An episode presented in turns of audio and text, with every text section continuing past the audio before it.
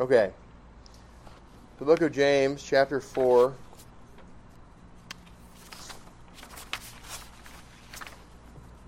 The handout, it uh, starts at page 5. Reading chapter 4, verses 7 through chapter 5, verse 6.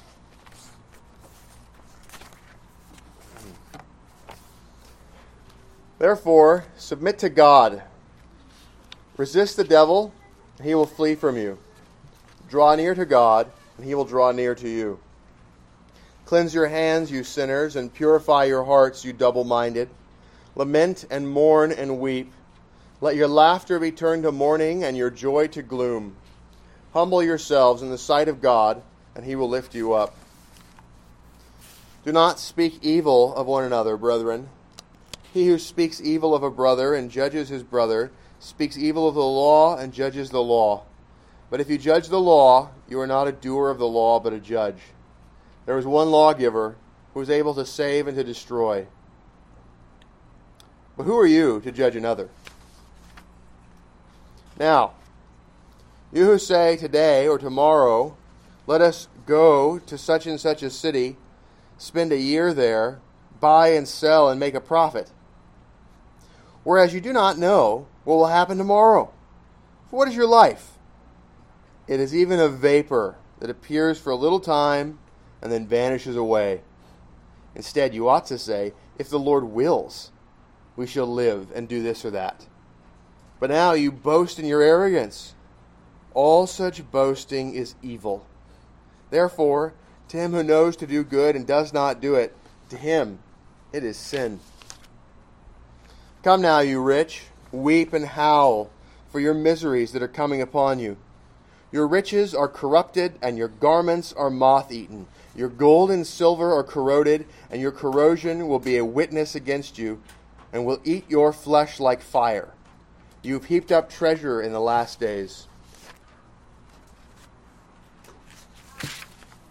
Indeed, the wages of the laborers who mowed your fields, which you kept back by fraud, cry out, and the cries of the reapers have reached the ears of the Lord of Sabaoth. You have lived on the earth in pleasure and luxury. You have fattened your hearts as in a day of slaughter. You have condemned. You have murdered the just. He does not resist you. All right. You may be seated.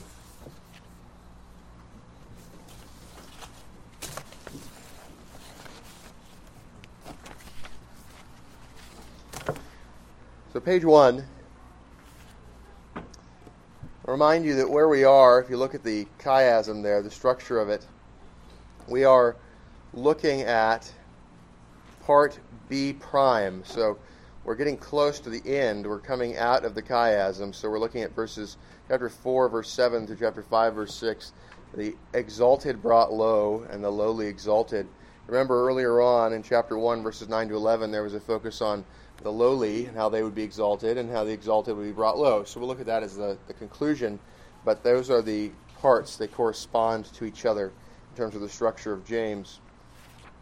So if we continue on, I want to give you a little bit of context for what we're looking at. Remember, last time on page 2 here, we, we had verse 3 forward. It says, You ask and do not receive because you ask amiss, that you may spend it on your pleasures.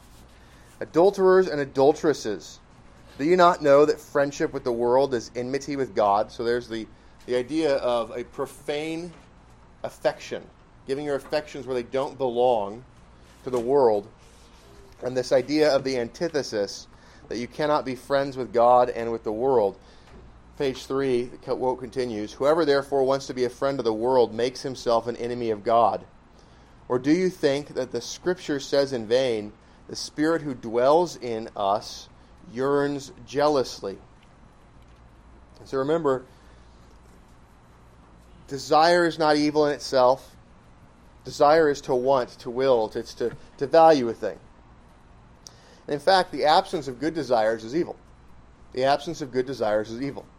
You should desire what is good.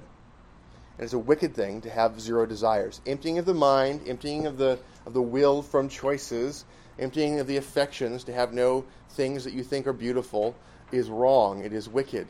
The truth is that we are called to highly value some things. In particular, we are called to value the glory of God. We're to value what He has revealed as true. And so, what we have is an obligation to not be Stoics and to not be Buddhists. We are not to empty the mind or the will. We are to fill it with the right things. So we are called to have a zeal, and the Holy Spirit is zealous, and the word that's translated there is also translatable as, as jealous. And jealousy is a zeal. It's a zeal for what is yours. And you could have a zeal, a jealousy that's wrongly placed. It could be a, a jealousy for something that's not yours. Right? You can be jealous for things that are somebody else's. That's called envy or covetousness. But when we have a jealousy for things that are ours, that is right. A spouse ought to be jealous for their spouse. They ought to be jealous for the affections of their spouse and for the proper maintaining of the holiness of the body of the spouse. We're taught in the second commandment that the Lord is a jealous God. Let's read that. Look at the bottom of page 3. And this is actually what's being referenced here when it says, Do you think that the Scripture says in vain, the Spirit who dwells in us yearns jealously? Okay, this is what the reference is to. It's not an exact quote, it's a paraphrase, and it's applying it not just to God in terms of the three persons, it's applying it to the particular person of the Holy Spirit. So the second commandment is, you shall not make unto yourself any graven image or any likeness of anything that is in heaven above, or that is in the earth beneath, or that is in the water under the earth. You shall not bow down yourself to them, nor serve them. For I, the Lord your God, am a jealous God,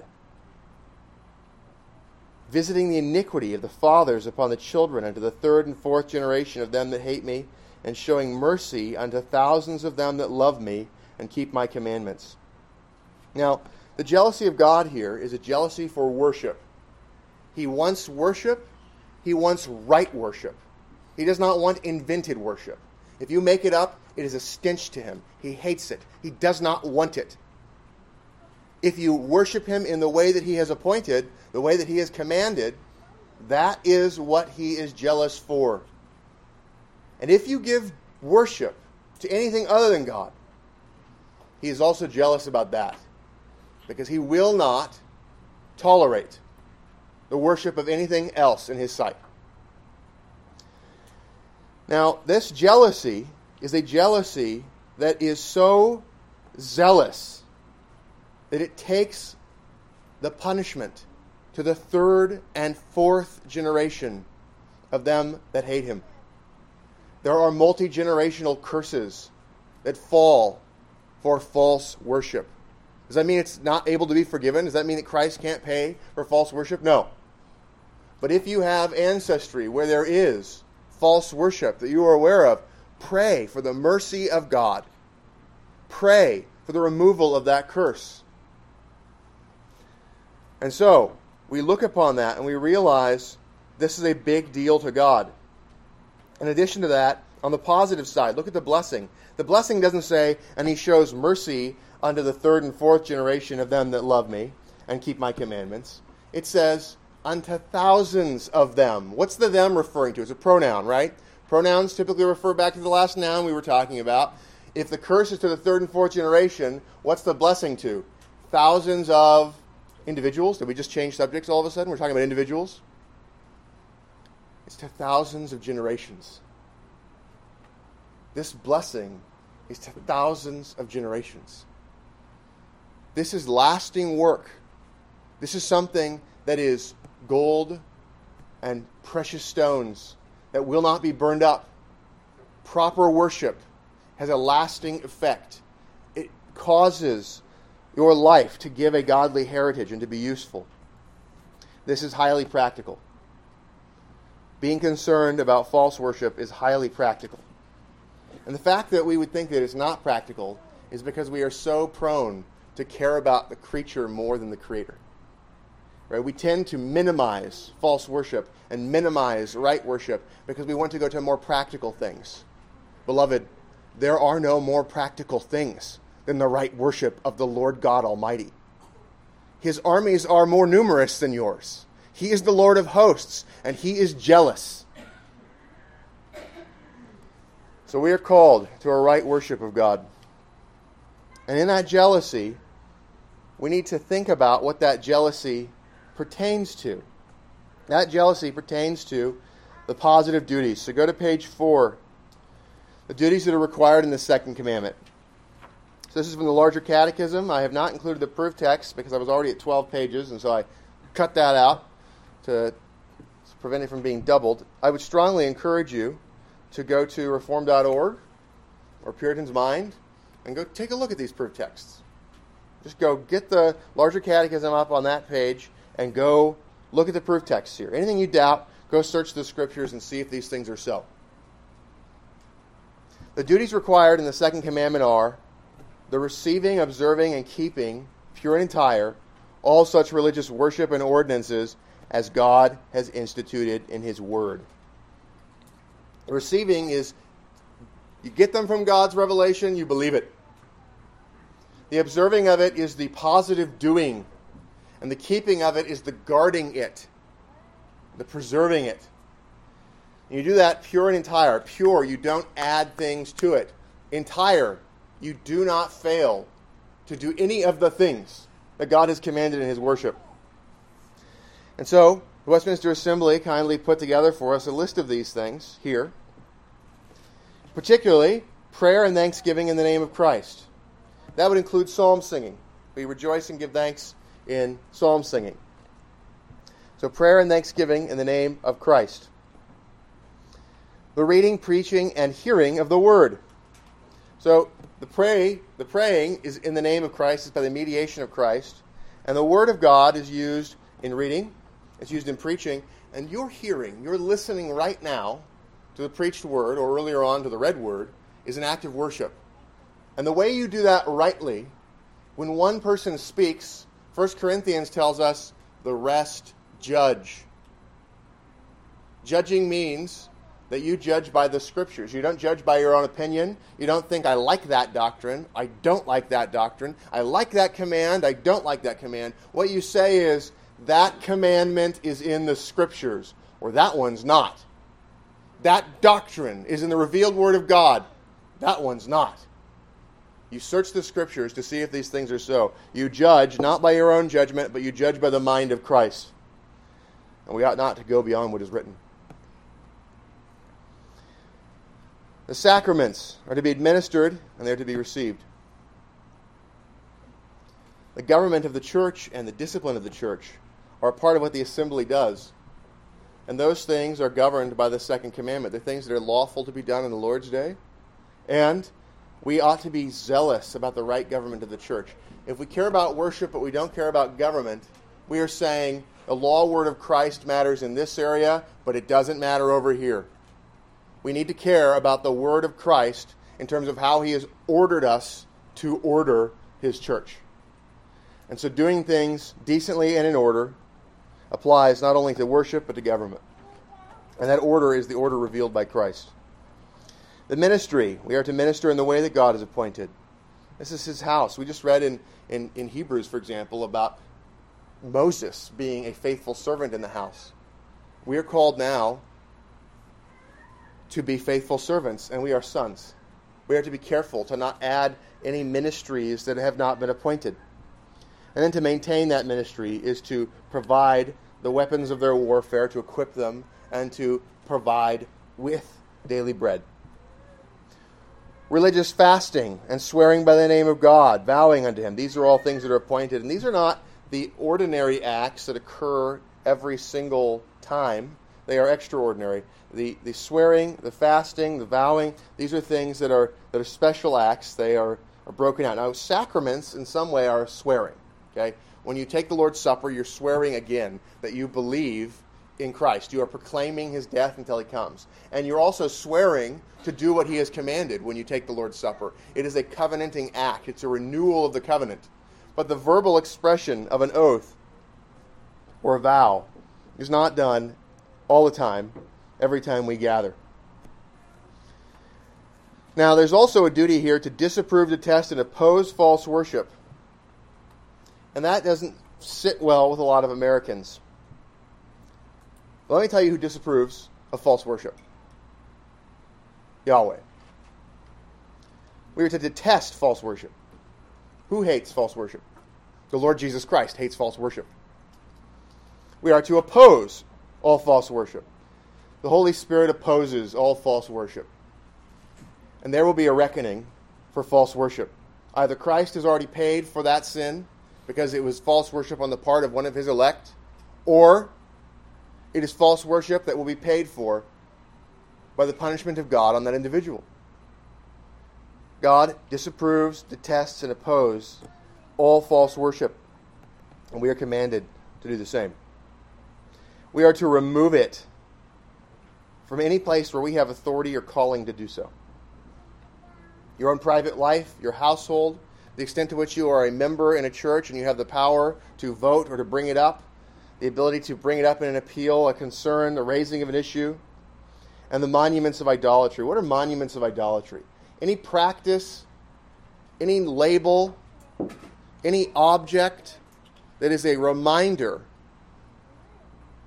a thing designed for remembrance or use of false worship and idolatry. The tearing down of monuments of idolatry is a good work. And so this is the sort of thing that often gets attacked as sort of ignorant iconoclasm. Iconoclasm is a good thing.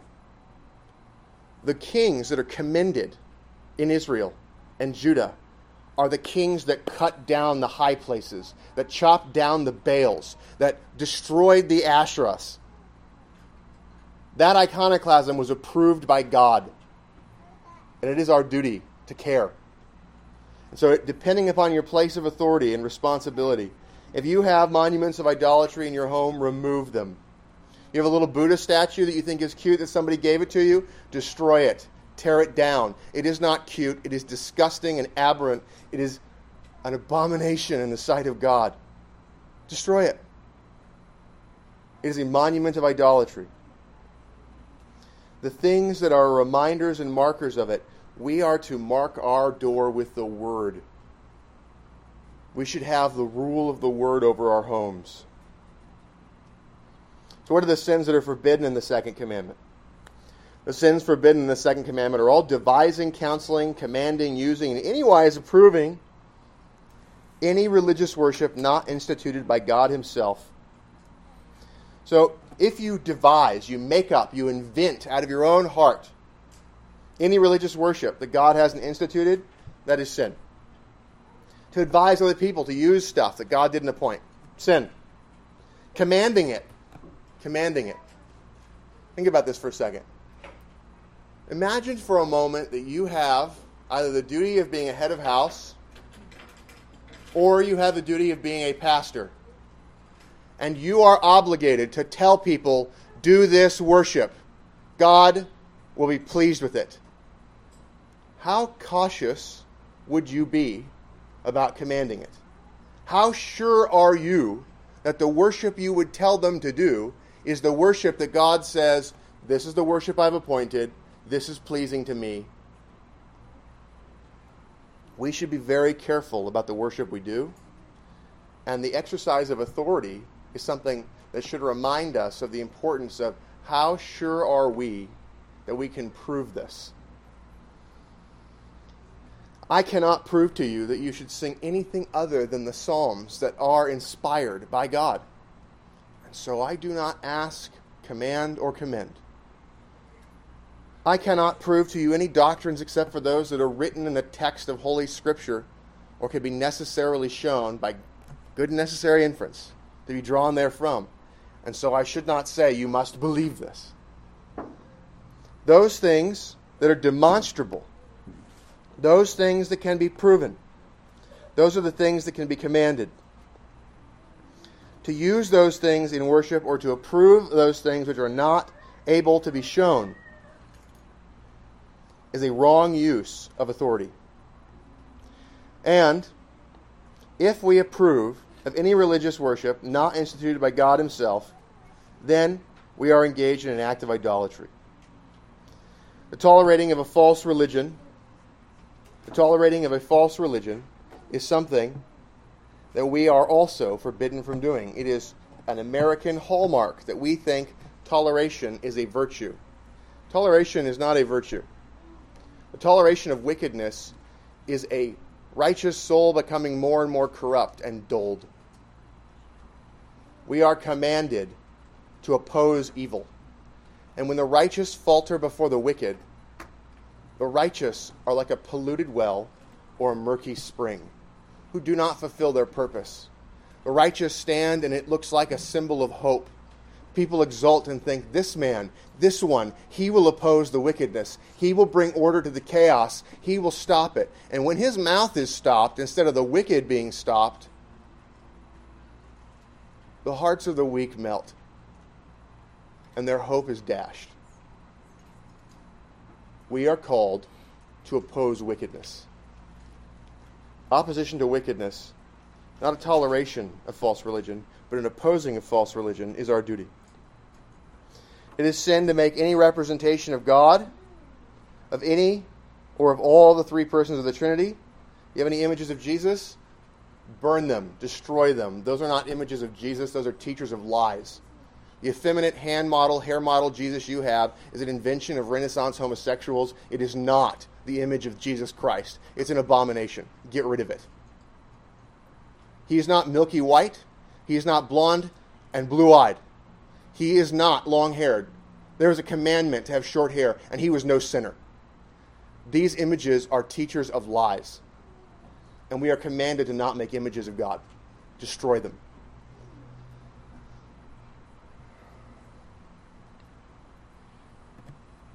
We're not to make outwardly any kind of image or likeness of any creature whatsoever that is a representation of God. It's not a problem making images of creatures, it's making them as representations of God. All worshiping of these images, the worshiping of God in it or by it, that's common, by the way. Look at Exodus with the golden calf. This is Yahweh who brought you out of slavery. You look at what happens with Jeroboam and the institution of the two golden calves. You, know, Israel, these are the gods that brought you out of Egypt. It's an attempt to take them and use them to worship God. Everyone, every sophist that ever tries to say, oh, yeah, we're not worshiping the idols, we're worshiping the true God through them, they're just representations. That's the example that's given. You think you're so clever, as though God failed to cover his bases? Have you read it at all? Do you care what the scriptures say? Right? This effort to say, I'm not worshiping the image, I'm, image, I'm worshiping God through it. That is what is condemned. Those are the principal examples that are given. Is the true God being worshipped through false means?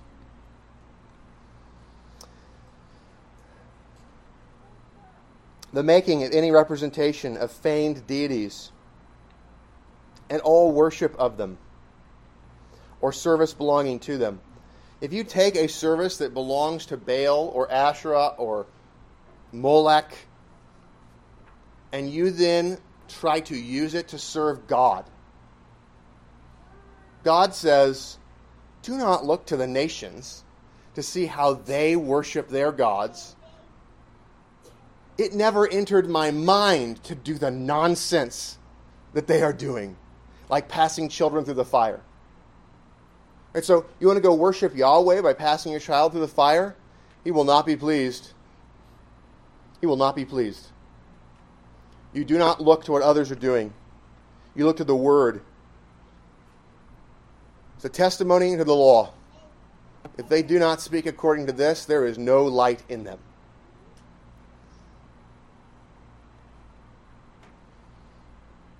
The making of any representation of feigned deities, all worship of them or service belonging to them, all superstitious devices. You have anything you think it's cute, it's a lucky charm? It is a superstitious device. Four leaf clover, burn it. Rabbit's foot, burn it. Get rid of it. Destroy it. Tear it down. Chop it down. These things are superstitious devices. Be a Christian.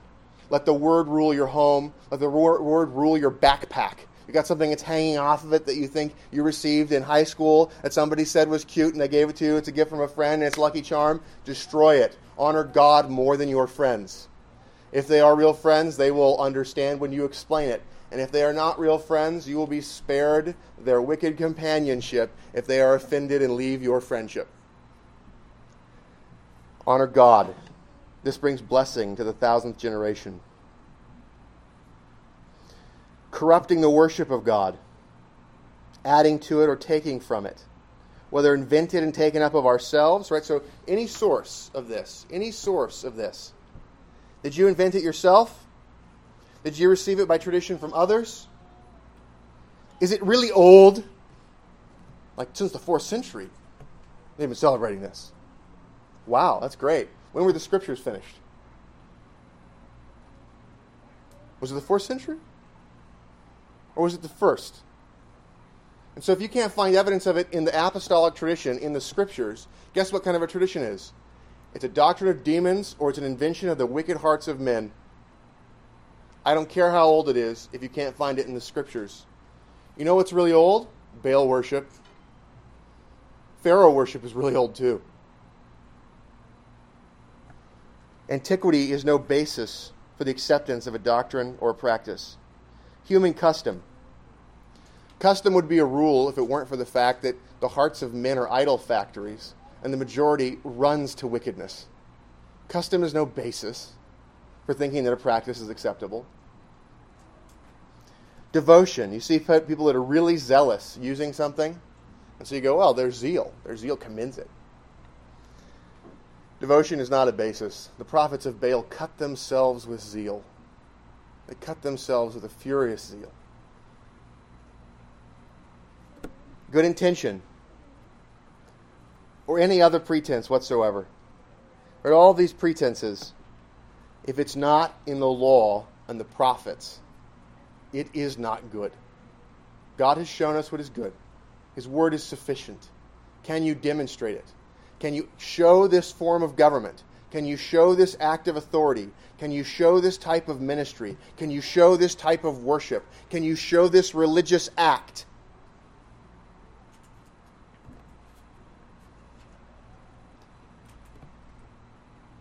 Simony, selling off religious things. Sacrilege, taking religious things and making them profane. Neglect, contempt, and hindering and opposing the worship and ordinances which God has appointed. If something is demonstrated, don't neglect it, don't hate it, don't stop others from doing it, do not fight them, do not resist them. The Lord will resist you. Somebody brings forward something that the scriptures say, and they're under your authority. Husbands, you have a wife and she brings you something that the scriptures say we should do this thing. Don't oppose it. Don't hinder it. Don't slow it down. You resist God, He is really good at smashing through resistance. You, you resist the devil, he'll flee. You resist God, you will flee. We are called to not oppose in any way the worship and ordinances which God has appointed. So, page 5, verse 6. But he gives more grace. Therefore, he says, God resists the proud, but gives grace to the humble. This whole line is about the jealousy of God, and God is jealous for his right worship, and he's jealous for his people. And being jealous for his people and being jealous for right worship, those who humble themselves, you know what he does? He gives more gifts, he gives more grace. So when we apply what God commands, he increases our gifting. When we do what we understand, he increases our understanding more. But God resists the proud. And so we get into this section on the rich, on those who are exalted. And the point is, there's this tendency in these Jewish churches to favor the rich and to disfavor the poor. And so we are pushed hard to say we need to be humble and realize that everything we have is a gift and we didn't get it by our own power. So those who seem gifted, those who seem rich, those who seem powerful, it doesn't matter. To the law and to the prophets. If this is not what they're saying, who cares? Therefore, submit to God. Therefore, submit to God. Resist the devil, and he will flee from you. Draw near to God, and he will draw near to you. Cleanse your hands, you sinners, and purify your hearts, you double minded. Lament and mourn and weep. Let your laughter be turned to mourning and your joy to gloom. Humble yourselves in the sight of the Lord, and he will lift you up. Our call to submit to God as the jealous God. We're commanded to obey him in everything, to acknowledge his superiority in all things, to be lowly and bowed down before him. We should fear him. We should act like it's a big deal if we break his laws. And we should act like it's a big deal if we fail to do what he's commanded. If you resist the devil, he'll flee from you. But don't resist God. The command to draw near to God has a promise attached to it. We're on page 5.15. Draw near to God, and he will draw near to you. So here's how we approach him we approach him by the means he's appointed, with faith, for his glory, as your true good, by the mediation of Christ. If you do that, he will bless you. If you do that, he will bless you. Here's what I didn't just say. What I didn't just say is your justification before the Lord God Almighty depends upon you properly obeying him to a sufficient degree. What I did say was there's a blessing for obedience.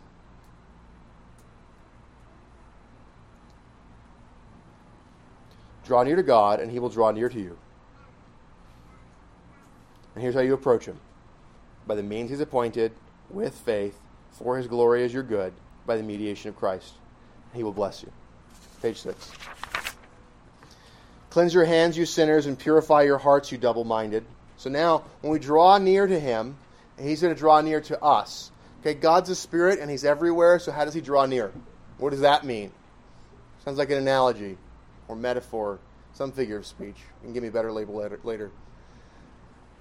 That work of God is a manifesting of himself in a special way. So, how does he draw near to us? He draws near to us by giving us gifts of grace. He draws near to us by increasing our sanctification. He draws near to us by causing us to be those who receive more of him. This language of jealousy is associated with marriage, right? This idea of being adulterers. Right? We're, said we're, we're adulterers, is what we're called in this text. And so we're said to not do that. We're told to not do that, but instead we are to be holy unto God. And so the result is you enjoy the relationship more. If somebody ever tells you that saving faith is a relationship with God, as opposed to the fruit of it, they've made a substantial error. It's another gospel. The benefits of the relationship are not faith. Faith results in the benefits of the relationship. And so when we apply obedience in increasing ways, we find that we enjoy the relationship more and we get blessings of the relationship more. That's what we're taught here. So now we're told, cleanse our hands, you sinners, purify your hearts, you double minded. So the hands are associated with action, the heart is the inward man, and what we are told here is we're told to cleanse our hands and we're told to purify our hearts. These are both sort of cleansing acts. So, the cleansing of the hand for the sinner. We are to rely upon Christ's mediation. Right? We're not doing this of our own righteousness. We're to rely upon the Father's love, which is unchanging. And we are to rely upon the Holy Spirit's power. And we are to look at the second commandment to see how we should approach God, what actions we should take. We are to drop all filth and to stop making our hands weapons of wickedness.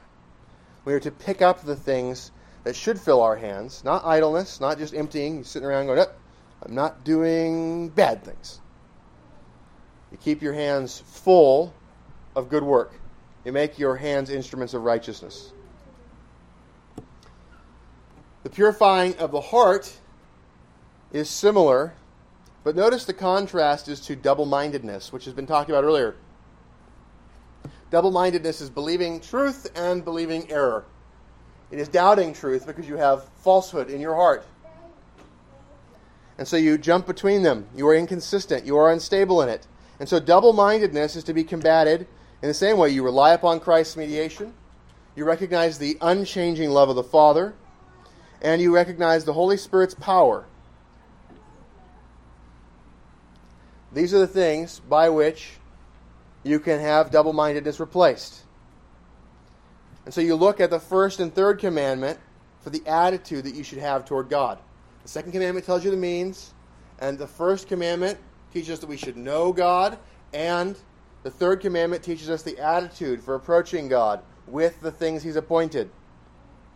So we purify our hearts by seeking to replace false doctrine with true, doctrine. We remove the doubts. So the means that we're to focus on are study and meditation, praying for wisdom, asking for advice and counsel from mature believers. But remember, if you receive something as custom, if you receive something as just the word of a man,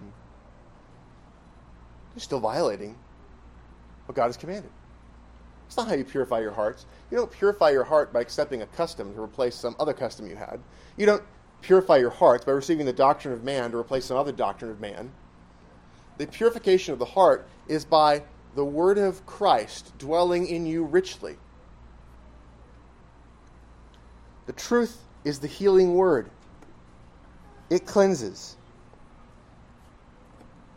So you ask mature believers and you search the scriptures to see if what they tell you is so. You have a duty to be skeptical until they prove it or until you prove it. And to be quick to accept proof. I don't mean accept, you know, bad arguments and go, oh, grab onto that one quick. When there's proof, if you're slow to take it up, that's sin. It's your job to carefully take that in.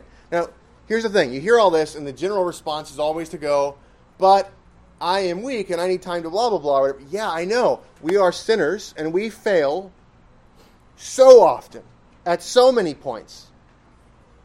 We are called to perfect perpetual obedience and to only believe the truth all the time and to, and to instantly accept valid arguments from right premises and to immediately reject invalid arguments from false premises. That's what Jesus did.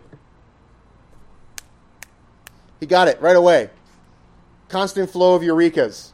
Just always getting illuminated more. That's what heaven will be like. Our slowness of mind is sin indwelling. And we fight that. You know, one of the effects of growth in sanctification is you become faster to see truth. You become faster to see truth. The more truth you know, the faster you can reject falsehood. And the faster you can see new truths there's an acceleration process. That being the case, you might think, you know, maybe I'll get to heaven and then I'll catch up to the guys that have been learning for a couple thousand years, right? You're like, you're like Abraham, has only been learning for like, I don't know, 4,000 more years than us so far.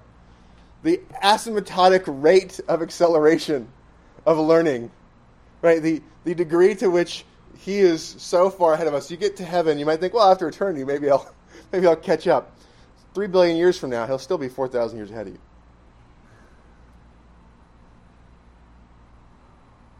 There is a great joy in getting truth and the rate of acceleration of getting more truth. Life becomes like a highway as opposed to hacking your way through the jungle. As opposed to a machete, you start to have, you know, whatever car you like, whatever I said, you would be like, well, there's a better one.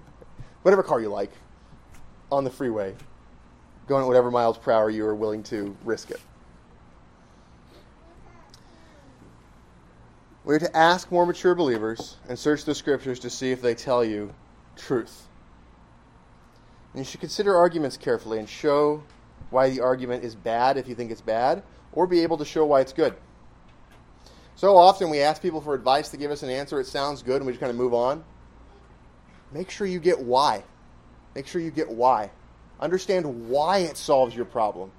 If you understand how the answer actually solves your problem and can demonstrate why it's true, you are so much more likely to remember it and to be able to teach others and to teach yourself when you doubt again.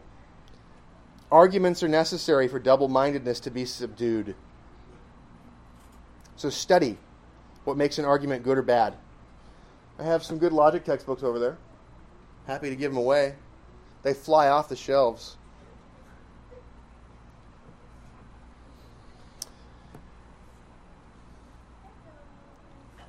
This is a matter of life or death, people. The knowledge of God is eternal life. The knowledge of God is eternal life. Unbelief is death. Do we want God to resist us?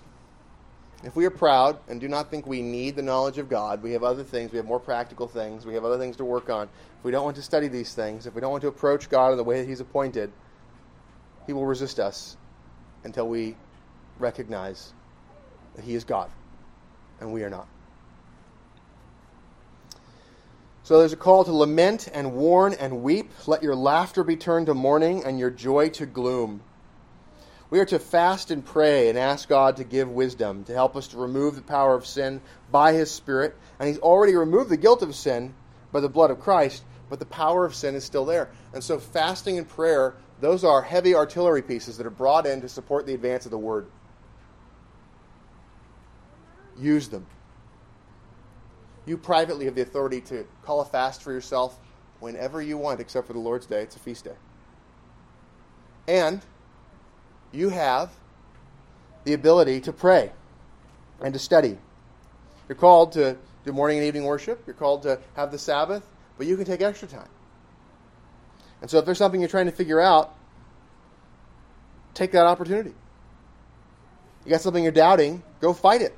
Go chase it down. There's great value in times of serious reflection. And rejoicing is good in its place, but rejoicing is much sweeter when mourning is rightly used as well. When you mourn when there's something to mourn about, and you rejoice when there's something to rejoice about, both of them are better. They're both appointed by God, and they have their place. The house of mourning teaches the heart of the simple to put off wickedness. Page 7. We're called to humble ourselves in the sight of God, and we know that God will then lift us up. If we approach God and seek His presence and His gifting in humility, as He's commanded, we can expect that we'll receive more gifts and we will have more freedom from sin. Verse 11 Do not speak evil of one another, brethren. He who speaks evil of a brother and judges his brother speaks evil of the law and judges the law. But if you judge the law, you are not a doer of the law, but a judge. There is one lawgiver who is able to save and to destroy. But who are you to judge another? Okay, so this idea of speaking evil. Jesus says some pretty nasty things to some pretty nasty people. That was approved. So speaking evil doesn't mean calling people vipers. It's not inherently forbidden. Christ did it. Calling people whitewashed tombs, calling people hypocrites. He did all that stuff. he flipped over tables. So, what is it that's being talked about? Speaking evil is this, page 7.21. We should be very careful to avoid speaking against each other in unlawful ways. And we should be very careful to speak against each other when we have a duty to do so. If you don't speak truth that's negative about somebody when you have a duty to do so, that's also sin.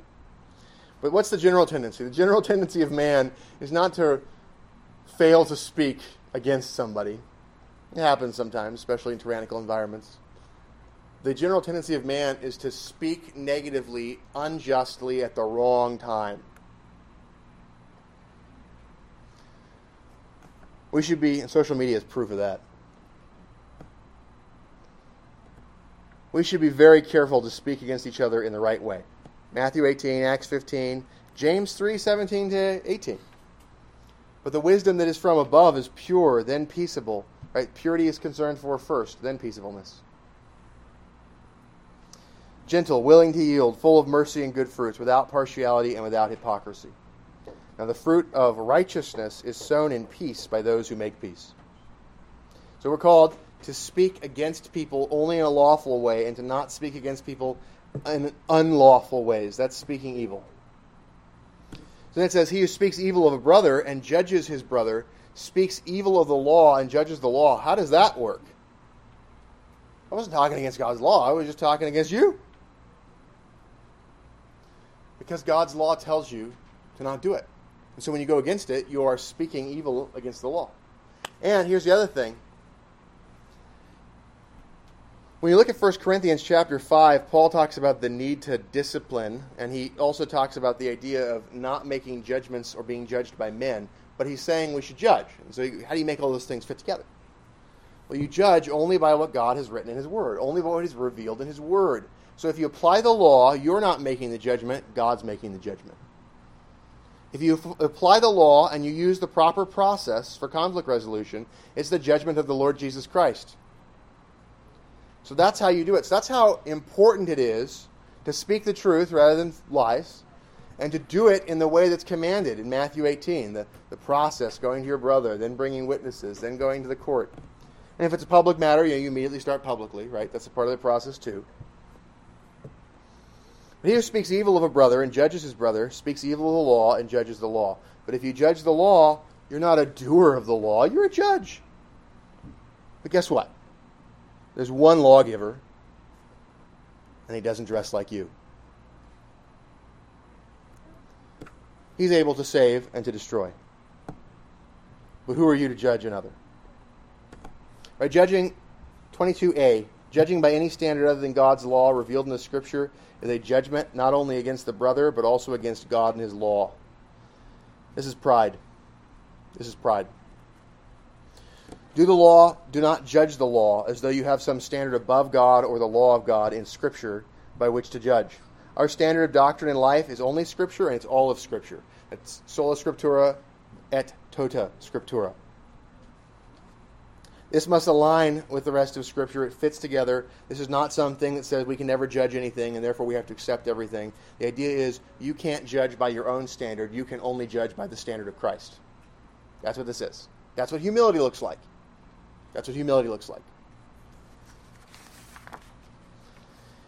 If the judgment is by God's law, with God's evidentiary standard, then the judgment is the judgment of Christ. It's not our own. That's true humility. We need to not be falsely humble fools with no discernment, and we need to not be proud, self righteous judges who invent a law of our own hearts. Those are the two ditches.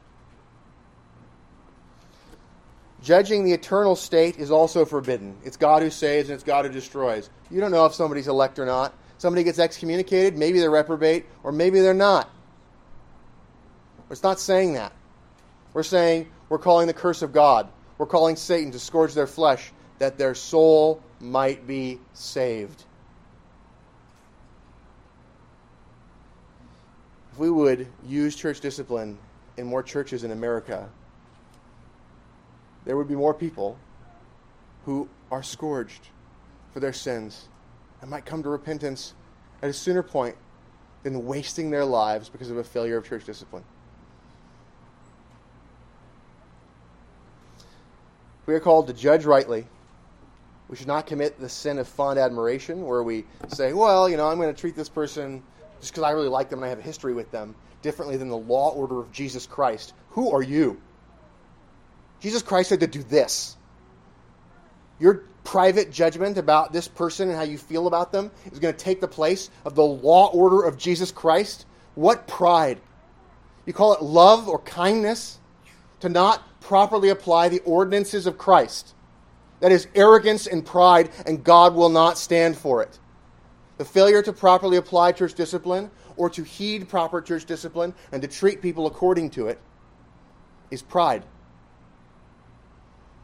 Also, partial censuring. We don't even need a trial. This guy is just off, obviously wrong. No. You are obligated to follow due process. Even if this person is somebody you hate, you despise them, they're the worst, they're annoying. We are called to submit to the lawgiver. He judges the inward, and we can only judge the outward. He judges the end, we just judge the process. That's it. That's all we're given the authority to do. We leave the end to God and the effect of the process. We only avoid acting as judges and lawgivers if we judge by the process that God has given, using the law that God has given, without addition and without subtraction.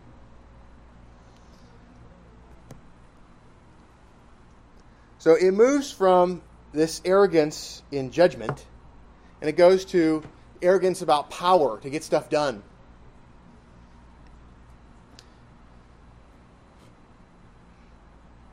Come now, you who say, Today or tomorrow, let us go to such and such a city, spend a year there, buy and sell, make a profit. Whereas you do not know what will happen tomorrow.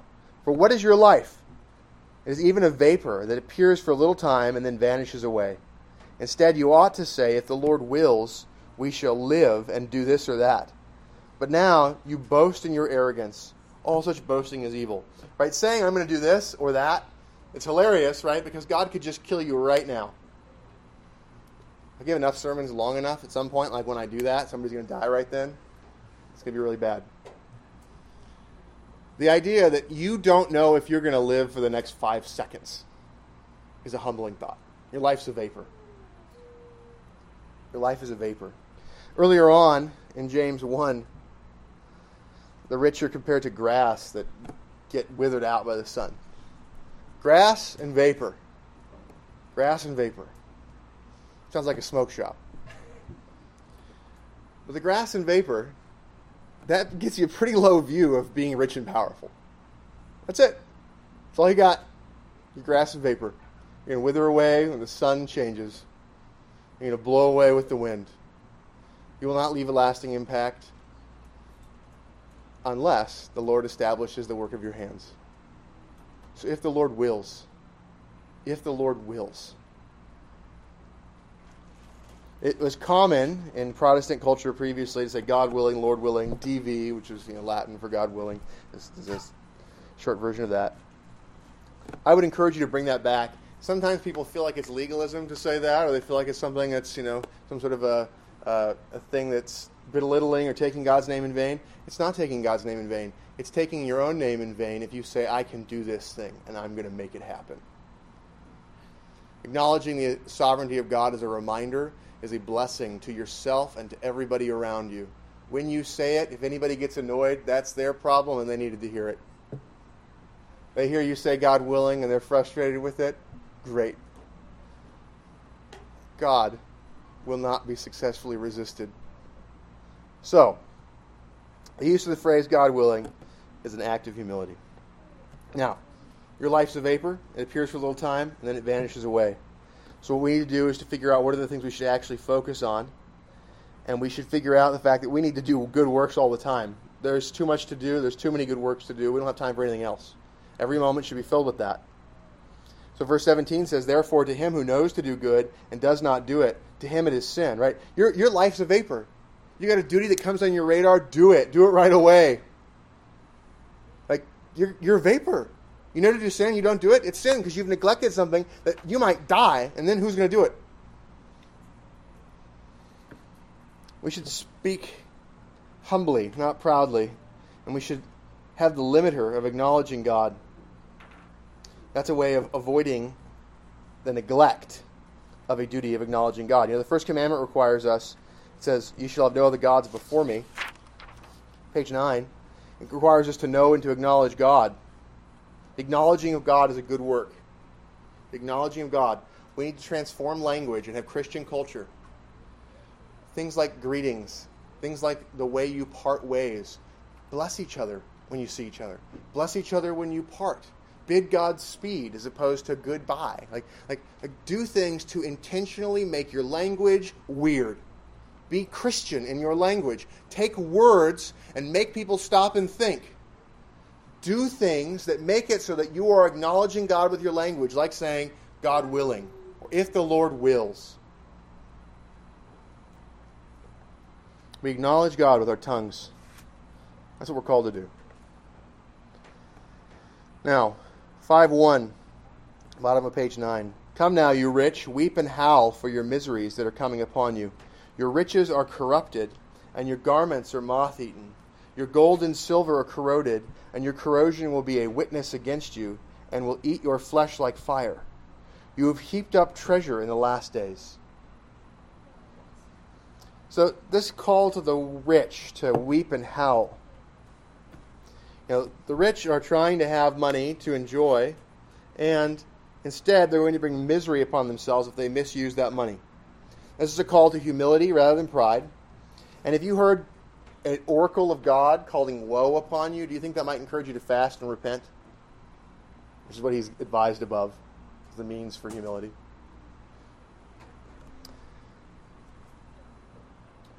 If you get a lot of any gift, there's a tendency to become proud. And we tend to think we got it by our own power. I got a lot of wisdom, I must be smart.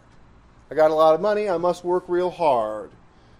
I've got a lot of strengths because I'm working out. The gym's over there. You know, so that right there, you have this tendency to think that the gifts that you have are by your own power. You don't have them by your own power. The Lord gives pounds and he takes pounds away. The Lord gives propositions and he takes propositions away.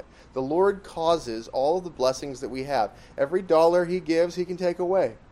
Happened to Job real quick. It is the work of God to give every blessing that we have. We don't have the power to make money by our own hand. We don't have the power to get strength by our own hand. We don't have the power to get wisdom by our own hand. All of these things are the gift of God.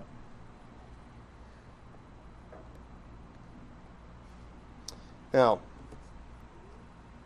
acknowledging God and acknowledging your brother is how you act humbly. Your brother is made in the image of God. And so, if you do justly, you love mercy, and you walk humbly with your God, you're going to treat each other very differently.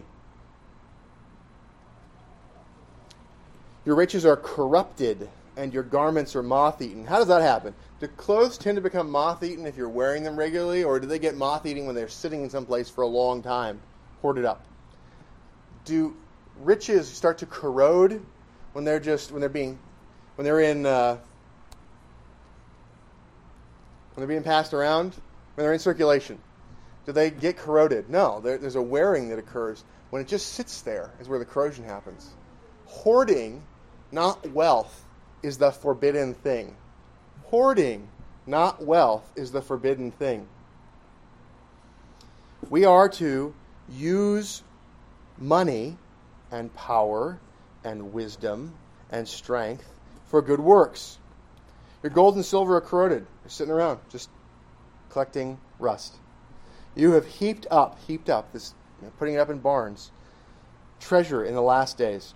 Why the last days? What's that about? Does this sound like you've heaped up treasure in the last days and therefore Jesus was supposed to come a long time ago, right? Dispensationalists would read this and have to find a way of talking about the last days being this whole time period, except in the sense that it's really only a small period of time, but also, also we need to realize that Jesus is coming at any moment. This is the, the way you hear about it in broader evangelicalism. Come at any moment. There's a lot of stuff that's going to happen before Jesus comes back. The earth is not anywhere close to what is prophesied about. It's going to be a while. So if that's the case, what are the last days? The last days there are the last days of the old covenant. They've received the new covenant and they're wasting their wealth in the new covenant. This is a time when new gifts, new power have been given to the church, and their situation is better than the situation of any Old Testament saint, and they are letting their wealth sit there rather than blessing their brothers or doing some good work with it. You've heaped up treasure in the last days. You have a stronger position right now than John the Baptist did. You have a more blessed condition in the new covenant than John the Baptist did. He was the greatest man born among women, and the least in the kingdom of God is greater than him. Look at John the Baptist. Look at what he did. You have a stronger position for ministry than he had. Everything you have, every piece of property you have, all the gifting you have, is power from God to do good work. And you're in a position, a strategic position, with more leverage than John the Baptist had. And he caused kings to quake. He caused so much trouble for a king that he had to throw him in prison.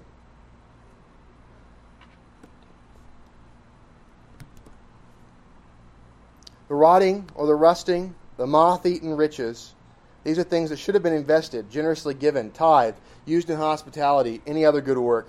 Don't sit on your riches, put your riches to work. So here's what Jesus said in Matthew 6 19 to 21.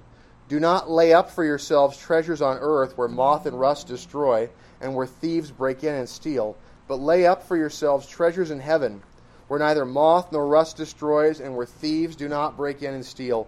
For where your treasure is, there your heart will be also.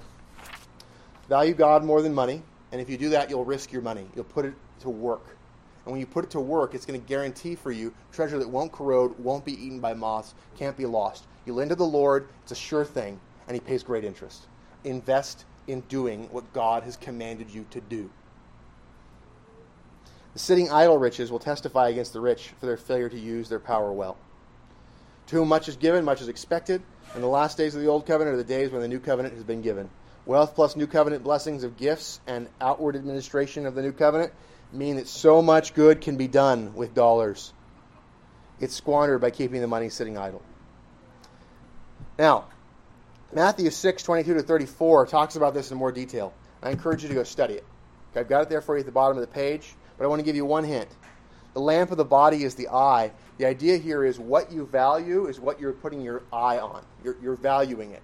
And if you value the wrong thing, your eye is darkness. And if the thing you value, the thing the focus of your mind is on is darkness, the whole body will be filled with darkness. It will manifest works of wickedness. If you value God, what's going to happen is the whole body is going to be filled with light and you're going to do all sorts of good work. Now, that rest of it will make a lot more sense as you read through that. So I encourage you to read through that, consider the two masters in light of that God or money, and the idea of not being anxious. This text is the text that made me a Calvinist. I was sitting in a car, anxious, and the Lord brought this text to mind, and I went, God controls everything. That was the effect that the Lord bringing this to mind. So this is a special text to me. Now, Luke 12 has this classic text about the guy who is rich and he tears down his barns to get new barns. Everybody goes, see, so don't try to get rich. No, don't try to hoard stuff. The Proverbs say it's a blessing when you sell the grain rather than hoarding it. The selling of it is selling it to get profit. You end up with more stuff. Oh no, more curse. Riches are bad. I got more riches because I sold the stuff. Ah, what do I do? Right? That's the problem. No, it's not that. It's the failure to put it to good work. Don't lay up the treasure for yourself. Be rich toward God. Do what God commands with wealth. Now, verse 4. Indeed, the wages of the laborers who mowed your fields, which you kept back by fraud, cry out. So, one of the things that's happening here is the rich are not paying their wages, they're not paying their bills on time, they're not paying laborers. Hiring laborers to mow fields, this is not, you know, paying somebody to like mow your lawn. This is paying somebody to harvest. So when you pay somebody to harvest, you typically pay them less than what you expect to bring in. Okay? The problem was not hiring people to harvest and make a profit. The problem was not paying the wages. That was a failure. They hoarded it, and that's a type of theft. And that brings curse. So we treat our brothers properly by applying the law and not being proud and treating them as though they are also the image of God.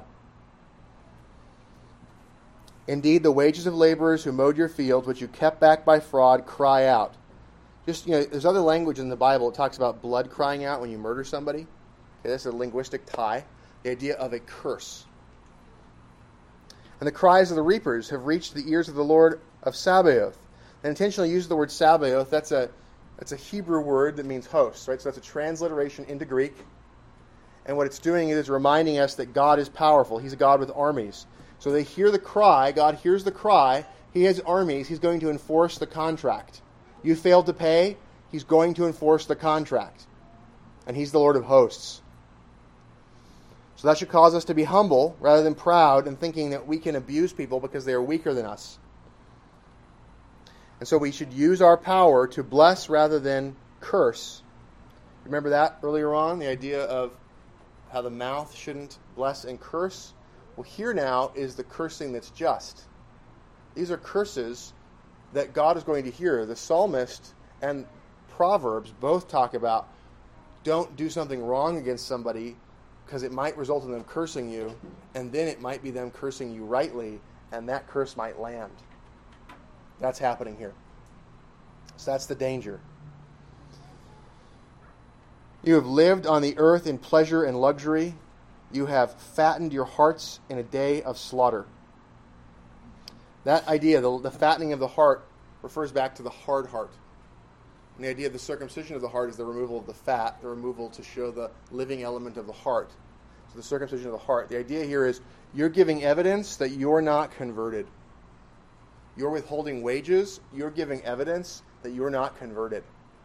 So what he's saying is, you're judging people by a made up law. Well, if we judge you by the law of Christ, guess what? We're pretty close to having to excommunicate you. That's the idea. You're giving evidence of not being a believer. And that heart is being fattened as in a day of slaughter. It's being fattened like it's being prepared to be destroyed. So, have you been raised up, rich, supposedly Christian, for the purpose of being destroyed? Are you reprobate? That's the call. In verse 6, you have condemned, you have murdered the just. He does not resist you. The partiality that was talked about earlier towards the rich, the murdering of the just, this might be a reference to the murdering of the prophets by Jews earlier, but it also might be a reference to the idea that the wages, when you steal wages, you are doing something that could result in the death of a wage earner, or it could result in the death of their children or their wife or whoever they're responsible to care for. And so there's a way in which you're tending toward murder as you steal property from people. It was a case out in Arizona. There was a long time where uh, we had a law that was if a man is out away from a town and you steal his horse, that it was a capital crime because the idea was by stealing the horse, you were endangering his life because he might not be able to get back to water in time before dying. And so that was a capital crime in Arizona for a long period of time. So that idea that there are some type of property stealing acts that can be murder. The idea he doesn't resist you, that's an appeal back. You can resist the devil and he'll flee. Don't resist God. God is more powerful than you. He's the Lord of hosts. You cannot resist him. He will accomplish all his purpose. We are called we are called to be humble and to submit to God and to realize that if we do not submit to God, he will bring us low. And if we do submit to God, he will raise us up. He will exalt us in the earth and cause us to ride the high places. Comments, questions, objections from the voting members and those with speaking rights. Mr. Marsh? First, the question is Has the Sabbath always been a feast day? How does that relate to the idea of, of fasting and uh, Sabbaths overall? Um, Yeah. Right. So, um, so first, um, the Sabbath has not always been a feast day. There were feast days in the Old Covenant. We don't have feast days now except for the Sabbath. So there's a rolling of the feast days into the Sabbath. Um, so avoiding fasting on the feast days uh, would have been a requirement in the Old Covenant. In the New Covenant, um, in the New Covenant, you obviously, if you have a weekly administration of the Lord's Supper, and you are called to attend and called to the sacraments, you could not keep a fast longer than a week. And the idea of a fast, um, the Old Testament has fasting more associated with it um, than the New Testament. There's a required fast, for example, in the Old Testament. Um, so feasting in the New Testament is more happenstantial and event oriented, um, and has to at least be broken up by the feast that is the Lord's Supper. Um, and we have that as an ordinance from God on some sort of a frequency. And so, um, yeah, what do you think of that?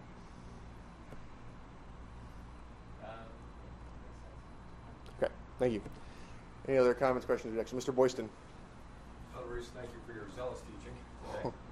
Um, question about the cross. Is this, because people worship Christ through the cross, I would assume, does this violate the second commandment?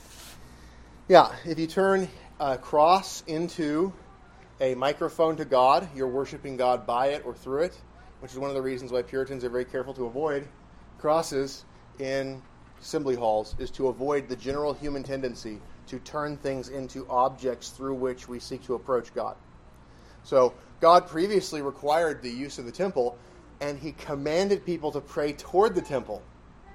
So, that was a religious act that at one point He commanded the use of the temple and the direction of the temple as a thing for that. And now we don't have that. That's removed. And so, to add it in would be to Judaize, or to make it some other object would just be human idolatry by plain invention. So, we should not use any object as a microphone to God. It is idolatry.